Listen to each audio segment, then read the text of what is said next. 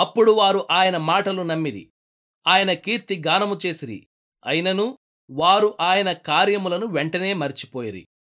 ఆయన ఆలోచన కొరకు కనిపెట్టుకొనకపోయిరి. అరణ్యములో వారు బహుగా ఆశించిరి. ఎడారిలో దేవుని శోధించిరి. వారు కోరినది ఆయన వారికిచ్చెను. అయినను వారి ప్రాణములకు ఆయన క్షీణత కలుగుచేసెను నూట ఆరవ కీర్తన పన్నెండు నుండి పదిహేను వచనాలు. మోషే గురించి చదువుకున్నాం కదా?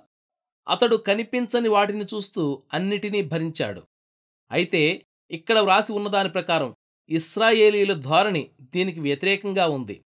పరిస్థితులు అనుకూలంగా ఉన్నప్పుడే వాళ్ళు సహించారు వాళ్ళకు ఏది అనిపిస్తే దాని ప్రకారమే ప్రవర్తించారు. అదృశ్యుడైన నిత్య దేవునిలో వాళ్ళు నమ్మకం ఉంచలేదు. ఈ రోజుల్లో కూడా ఎంతో మంది నామకార్థపు క్రైస్తవులు ఉన్నారు వాళ్ళు బాహ్య సంబంధమైన పరిస్థితుల చుట్టూ తమ బ్రతుకుల్ని అల్లుకుంటున్నారే గాని దేవునిని తమ కేంద్రస్థానంగా చేసుకోవడం లేదు. ప్రతి విషయంలోనూ తననే చూడమంటూ దేవుడు మనల్ని మళ్ళీ మళ్ళీ అడుగుతున్నాడు. ఆయన ఆదేశ ప్రకారమైన దేనిని తేలికగా చూడవద్దని హెచ్చరిస్తున్నాడు. ఇస్రాయేల్ ప్రజల గురించి అప్పుడు వారు ఆయన మాటలు నమ్మిరి అని చదివాం. వాళ్ళు చూసేదాకా నమ్మలేదు. దేవుడు పనిచేయడం చూసిన తరువాత నమ్మారు. ఎర్ర సముద్రం వద్దకు వచ్చినప్పుడు నిజంగా దేవుని గురించి సందేహించారు.